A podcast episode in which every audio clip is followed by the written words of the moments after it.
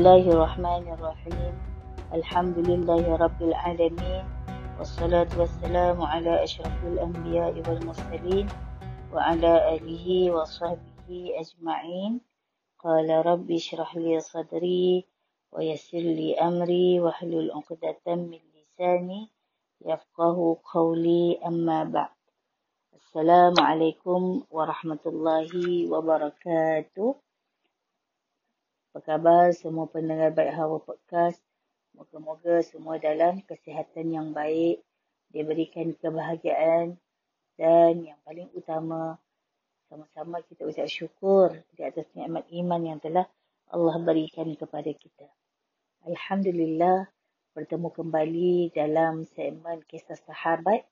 InsyaAllah pada hari ini saya akan uh, kongsikan kepada awak yang dirahmati Allah sekalian seorang sahabat Rasulullah sallallahu alaihi wasallam yang mana Rasulullah mendoakan kepada beliau ini dengan satu doa iaitu ya Allah berikanlah untuknya satu tanda kekuasaan yang dapat membantunya mengerjakan kebaikan yang telah diniatkan. Beliau ialah At-Tufal bin Amr Ad-Dawsi.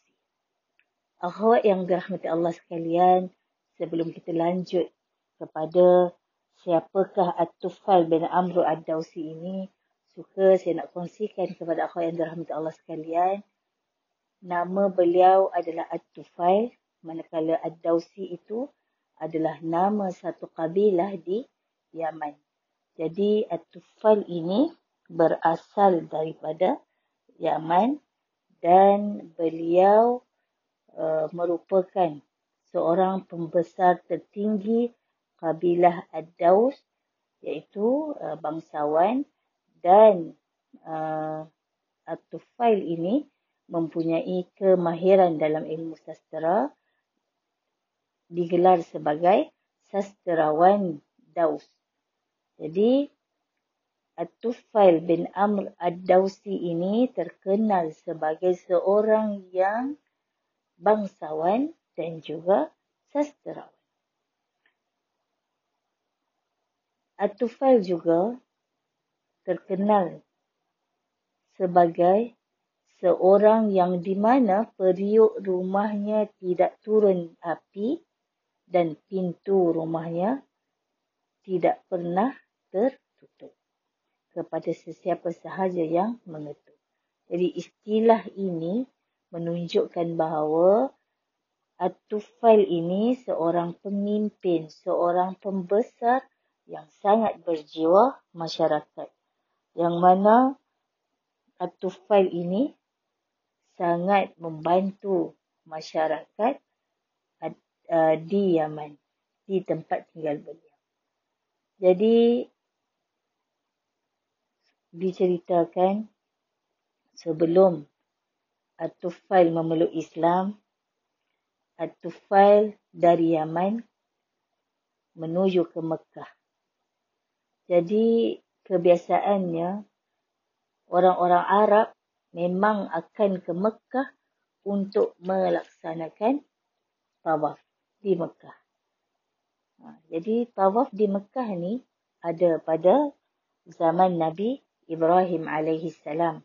Namun pada zaman uh, Quraisy musyrikin mereka telah banyak mengubah apa yang telah disampaikan oleh Nabi Ibrahim. Jadi maklum bahawa orang-orang Arab memang akan ke Mekah untuk ke Kaabah.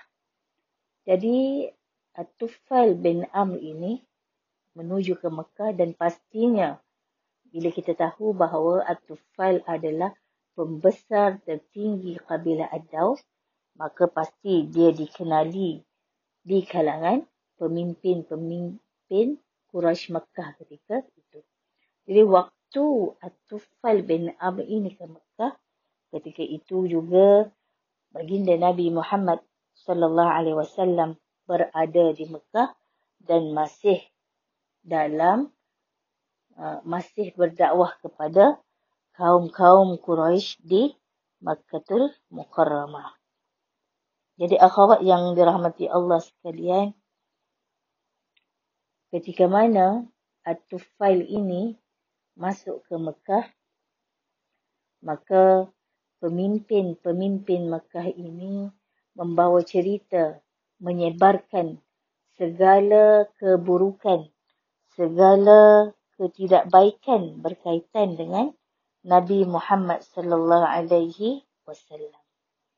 Ha, jadi At-Tufail seorang pembesar, jadi pemimpin-pemimpin Mekah ni takut kalau-kalau At-Tufail mendengar, melihat, berjumpa dengan Nabi Muhammad sallallahu alaihi wasallam, pasti At-Tufail ini akan memeluk agama Islam. Jadi kebanyakan kaum Quraisy ini bila berjumpa dengan At-Tufail, mereka ini bermacam-macam menyebarkan berkaitan dengan Nabi Muhammad sallallahu alaihi wasallam. Apa yang mereka kata? Mereka kata kepada At-Tufail bahawa di negeri kami ini, Makkah ini ada seorang yang gila. Mereka tuduh Nabi gila. Dan apa tuduhan mereka lagi? Mereka kata Nabi ini adalah penyihir. Bahaya kalau kamu mendekati uh, orang yang bernama Muhammad Dan apa yang dipesan oleh kaum Quraisy ini adalah supaya At-Tufail tidak mendengar apa yang diucapkan Nabi Muhammad sallallahu alaihi wasallam. Kenapa pesanan ini dibuat kepada sahabat Nabi At-Tufail bin Ab? Kerana pemimpin-pemimpin Quraisy ini mengetahui bahawa At-Tufail ini adalah uh, seorang yang mempunyai kemahiran dalam ilmu sastra. Jadi mereka risau kalau At-Tufail mendengar apa yang diucapkan oleh Nabi, apa yang dibacakan oleh Nabi daripada Al-Quran, menyebabkan At-Tufail akan jatuh cinta dengan kalamullah. Betapa hebatnya kalam Allah ini kan. Jadi uh, setelah beberapa lama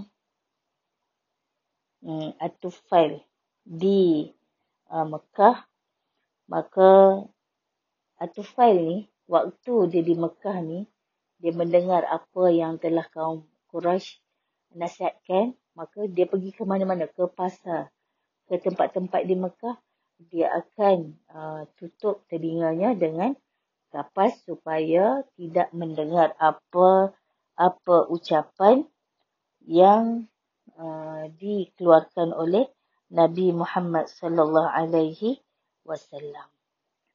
Jadi kisah At-Tufail bin Amr ini beliau sendiri yang menceritakan bagaimana beliau memeluk Islam. Bagaimana sifatnya Nabi Muhammad sallallahu alaihi wasallam ketika beliau uh, suka dengan agama Islam. Jadi ditakdirkan Allah Subhanahu wa taala satu hari At-Tufail pergi ke Kaabah untuk melaksanakan tawaf di sana. Jadi pada ketika itu qadarullah Nabi Muhammad sallallahu alaihi wasallam sedang melaksanakan solat. Maka At-Tufail ketika itu memerhati Nabi Muhammad sallallahu alaihi wasallam solat dan terdetik di hati uh, At-Tufail ketika itu indahnya Nabi solat. Kan? Jadi At-Tufail tengok pergerakan solat Nabi. Tengok rukuk Nabi, tengok i'tidal Nabi, tengok sujud Nabi masya-Allah menyentuh hati At-Tufail. Apa yang At-Tufail kata dalam hati? Aku tidak pernah melihat solat seperti mana solatnya Rasulullah sallallahu alaihi wasallam. Begitu hebatnya Islam ini, apatah lagi Nabi menunjukkan dengan perbuatannya iaitu solat. Tenang ya akhwat yang dirahmati Allah bila kita lihat solat-solat orang yang saleh apatah lagi At-Tufail melihat salat Nabi Muhammad sallallahu alaihi wasallam meruntun jiwa mereka. Kan? Kita lihat sekarang bagaimana solat-solat kita. Bagaimana dengan solat Nabi dapat menarik orang bukan Islam untuk memeluk Islam. Kita boleh nilai solat-solat kita adakah benar-benar kita menjiwai solat kita? Adakah benar-benar kita melaksanakan solat untuk Allah Subhanahu wa taala? Jadi bila At-Tufail bin Am melihat keindahan solatnya Nabi Muhammad sallallahu alaihi wasallam selesai Nabi solat di Makkah di Kaabah maka Nabi pun beredar untuk pulang ke rumah. Jadi ketika Nabi pulang ke rumah sahabat Nabi ini At-Tufail bin Am mengikuti Nabi Muhammad sallallahu alaihi wasallam ke rumah baginda. Jadi apabila sampai ke rumah baginda lalu At-Tufail mengikuti masuk ke rumah Rasulullah sallallahu alaihi wasallam. Jadi apa kata At-Tufail bila bertemu dengan Nabi Muhammad secara dekat? Ya Rasul uh, waktu itu Nabi bukan Rasul lagi kan, bukan ditabalkan sebagai Rasul. Jadi apa kata At-Tufail? Ya Muhammad, kaummu telah menceritakan keburukan kepadaku mereka mengatakan begitu dan begini tentang pribadimu, tentang ucapanmu, tentang ajaran yang dibawa olehmu adalah sesat. Maka apa kata Al-Tufail? Demi Allah, disebabkan nasihat-nasihat kaum Quraisy ini, maka aku menutupi telingaku dengan kapas supaya aku tidak mendengar apa yang telah engkau ucapkan atau apa yang telah engkau sampaikan. Jadi pada ketika itu At-Tufail bin Amr Ad-Dawsi meminta kepada Rasulullah sallallahu alaihi wasallam untuk menceritakan apa yang telah engkau bawa ni ya Muhammad, apa agama yang kau bawa ini. Dan ketika itu Nabi Muhammad sallallahu alaihi wasallam mana mungkin tidak mengenal At-Tufail kerana pembesar uh, di Yaman. Maka Nabi tahu bahawa At-Tufail ini adalah seorang yang tinggi ilmu sastranya. Jadi Nabi ketika At-Tufail bertanyakan tentang agama Islam, maka Nabi pun membaca surah apa kawan-kawan? Surah Al-Ikhlas yang pertama. Bismillahirrahmanirrahim. Qul huwallahu ahad. Allahu samad. Lam yalid wa lam yulad walam yakul lahu kufuwan ahad. Betapa indahnya surah uh, Al-Ikhlas ini maknanya yang memikat jiwa At-Tufail. Dan dalam surah Al-Ikhlas katakanlah wahai Muhammad Tuhanku ialah Allah yang Esa Allah yang menjadi tumpuan sekalian makhluk untuk memohon sebarang hajat ia tidak beranak dan pula tidak diperanakkan dan tidak ada sesiapa pun yang serupa dengannya. Maka apabila At-Tufail mendengar surah Al-Ikhlas ini, terbuka hatinya dengan Islam. Dan selepas Rasulullah sallallahu alaihi wasallam membaca surah Al-Ikhlas disambung dengan surah Al-Falaq.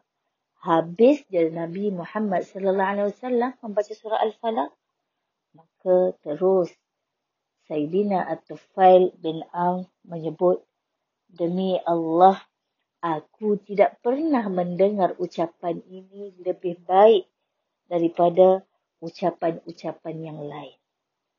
Maka pada saat itu, At-Tufail bin Amr Ad-Dawsi memegang tangan Nabi Muhammad sallallahu alaihi wasallam dan bersaksi Ashhadu an la ilaha illallah wa ashhadu annaka Muhammadar Rasul.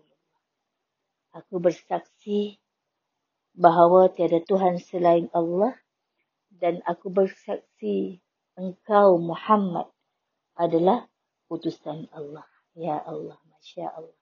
Cantik pengislaman Sayyidina At-Tufail bin Allah. Jadi habis uh, cerita di uh, apa cerita di rumah Rasulullah Islam yang At-Tufail kerana melihat keindahan Nabi salat kerana melihat mendengar Nabi membaca kalam-kalam Allah. Kita lihat pada diri kita hari ini. Adakah kita terkesima? Adakah kita terpegun? apabila kita mendengar kalam-kalam Allah dilantunkan. Allahu Akbar. Jadi akhwat yang dirahmati Allah sekalian, setelah itu, setelah Sayyidina At-Tufail memeluk Islam dan tinggal beberapa lama di Mekah untuk mendalami mempelajari Islam, maka At-Tufail pun nak kembali kepada kaum keluarganya dan kaumnya. Dan ketika itulah At-Tufail meminta kepada Nabi Muhammad sallallahu alaihi wasallam untuk berdoa kepadanya supaya diberi kekuasaan dalam menyebarkan dakwah.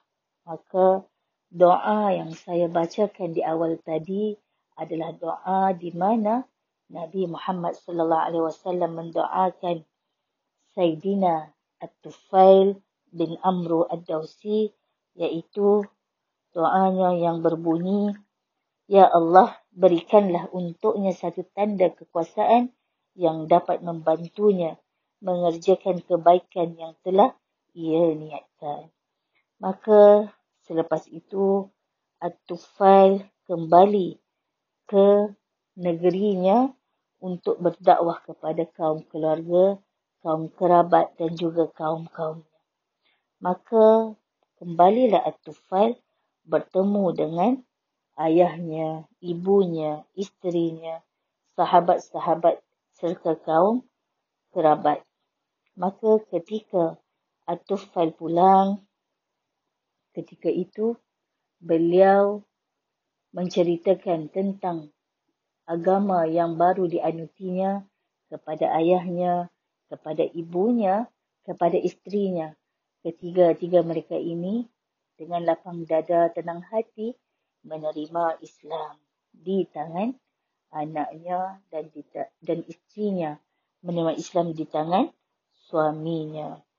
Maka Atufal setelah meminta setelah mengajarkan menyebarkan dakwahnya kepada kaum keluarganya maka Atufal menyebarkan dakwahnya kepada kaum kerabatnya. Namun sebaran agama Islam kepada kaum kerabatnya tidak diterima. Malah diherdik. Malah dipulaukan. Kecuali ada sahabat Nabi Muhammad sallallahu alaihi wasallam yang diislamkan oleh At-Tufail bin Amr. Siapa akhwat yang dirahmati Allah? Iaitu beliau ialah Abu Hurairah radhiyallahu anhu yang telah diislamkan oleh Sayyidina At-Tufail bin Amr Ad-Dawsi. Jadi ketika melihat seluruh kaumnya tidak dapat menerima dakwah daripada At-Tufail kecuali Abu Hurairah, maka At-Tufail pun kembali ke Makkahul Mukarramah untuk berjumpa dengan Nabi Muhammad sallallahu alaihi wasallam. Jadi ketika uh, At-Tufail bertemu dengan Nabi Muhammad sallallahu alaihi wasallam, baginda seolah uh, menceritakan kesedihan kepada Nabi Muhammad sallallahu alaihi wasallam. Ya Rasulullah, hatiku sedih dengan kekafiran yang dahsyat oleh kaumku. Dengan kemaksiatan yang bermaharajalela. Lalu apabila Rasulullah sallallahu alaihi wasallam mendengar perkhabaran yang telah diceritakan oleh At-Tufail ini, maka Rasulullah berdiri berwuduk lalu salat dan mengangkat tangannya ke langit dan pada ketika Nabi Muhammad sallallahu alaihi wasallam mengangkat tangan saat itu Abu Hurairah di dalam hatinya dia berkata pasti Rasulullah akan mendoakan kemusnahan kaum Ad-Daus. Tu apa orang panggil perasaan Abu Hurairah. Namun sebaliknya bila Rasulullah angkat tangan Apa doa Nabi kepada penduduk Ad-Daus ini? Nabi kata, Ya Allah, berilah petunjuk bagi kaum Daus. Ya Allah, berilah petunjuk kepada kaum Daus. Ya Allah, berilah petunjuk bagi kaum Daus. Lalu Nabi Muhammad sallallahu alaihi wasallam menoleh ke arah At-Tufal dan berkata, "Kembalilah kamu kepada kaummu dan serulah mereka dan ajaklah mereka untuk memeluk agama Islam." Maka At-Tufal setelah mendengar doa Nabi, tenang hatinya dan pulang untuk menyebarkan dakwah. Dalam penyebaran dakwah uh, At-Tufal ini, maka ramailah kaumnya selepas doanya Nabi memeluk agama Islam. Masya Allah. Dan hebatnya Nabi Muhammad dalam menyebarkan dakwah mana kita lihat peribadi Nabi Muhammad bila orang buat tak baik pada kita bila Nabi dicerca Nabi tidak mencerca semula. Malah Nabi mendoakan kebaikan kepada mereka. Jadi tahun berganti tahun At-Tufal hidup sehingga Nabi wafat.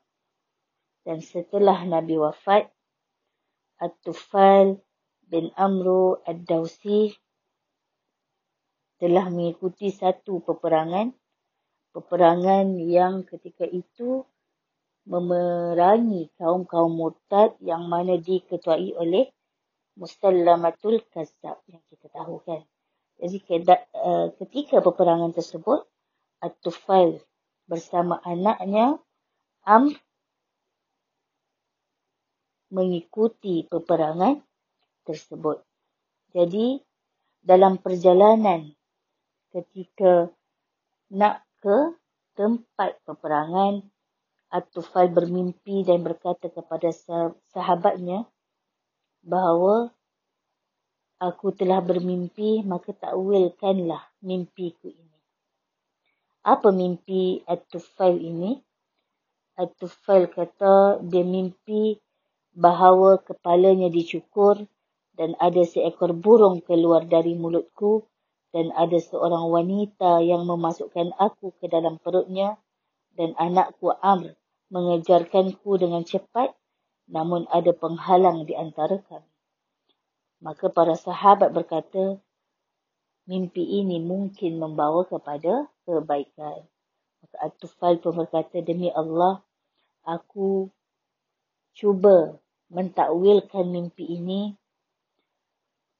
kepala yang tercukur itu bererti bahawa kepalaku akan terpotong sedangkan burung yang keluar dari mulutku adalah rohku.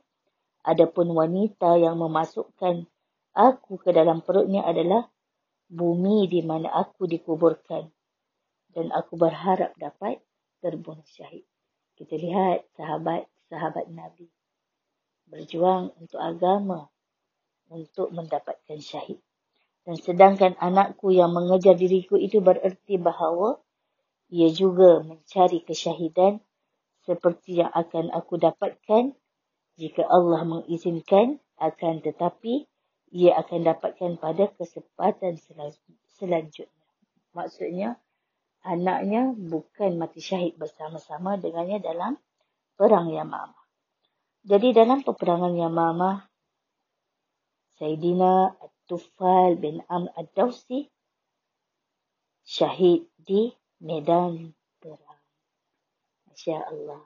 Kita lihat bijaksananya, bangsawannya, sastrawannya At-Tufal sebelum Islam dengan kehebatan peribadi Nabi. Beliau memeluk Islam, menjunjung agama Islam, menyebarkan dakwah pada ahli keluarganya serta kaumnya kembali ke Mekah untuk memerangi orang yang memusuhi Islam dan syahid. Masya Allah kita lihat betapa indahnya pribadi sahabat Nabi Muhammad sallallahu alaihi wasallam. Jadi syahid ini adalah impian Sayyidina At-Tufail bin Amr Ad-Dawsi. Semoga Allah merahmati Sayyidina At-Tufal bin Amr Ad-Dawsi ini adalah seorang syahid dan ayah dari seorang syahid. Masya Allah. Hebatnya Sayyidina At-Tufail bin Amru Ad-Dawsi. Moga-moga kita dapat ambil manfaat. Moga-moga dengan kita mendengar kisah Nabi, kisah sahabat Nabi ini dapat memberikan semangat kepada kita untuk menjadi seakan-akan pribadi sahabat Nabi Muhammad sallallahu alaihi wasallam. Walaupun sebelum Islamnya ada nama, ada pangkat dikenali, tapi beliau tidak pernah sombong. Malah beliau merupakan pemimpin yang disenangi oleh kaumnya. Maka hebat sahabat Nabi Muhammad sallallahu alaihi wasallam yang bernama Tufail bin Am Ad-Dawsi. Jadi akhwat yang dirahmati Allah sekalian, moga kita dapat ambil ibrah, dapat sama-sama manfaat dalam kisah para sahabat Nabi ini menjadikan kita seorang yang lebih baik dari hari ke hari dan sama-sama kita ikuti, kita banyakkan pengetahuan dalam kisah-kisah sahabat Nabi ini. Moga kisah-kisah para sahabat Nabi ini apabila kita tahu, kita dapat sampaikan kepada anak-anak kita, dapat sampaikan kepada seluruh umat Islam bahawa hebatnya para sahabat-sahabat Nabi ini. Jadi setakat itu dulu mohon ampun dan maaf. Sesungguhnya yang baik itu datangnya dari Allah Subhanahu Wa Taala. Jadi sebelum terlupa aku yang dirahmati Allah bersiap-siap untuk tidur selepas mendengar kisah sahabat ini. Sama-sama kita pergi ambil wuduk baca surah al-mulk baca tiga kul dan jangan lupa untuk baca doa sebelum tidur. Bismika Rabbi wa ba'du jambi wa bika arfa'uhu in amsakta nafsi wa in arsaltaha fahfazha bima tahfazu bihi ibadaka salihin. Dengan nama Allah, aku berbaring. Dengan nama Allah, aku bangun. Ya Allah, kalau memang malam ini dicabut nyawaku, Ya Allah, mohon rahmatilah aku. Kalau masih diberikan umur, jagalah diriku sebagaimana terjaga dirinya hamba-hamba yang salih. Moga-moga akhwat kita mati dalam iman insya-Allah. Jadi sehingga bertemu lagi barakallahu fikum wa aqulu qawli hadza wa astaghfirullahal azim li wa lakum wassalamualaikum warahmatullahi wabarakatuh. Bait Hawa Podcast dari Hawa untuk semua.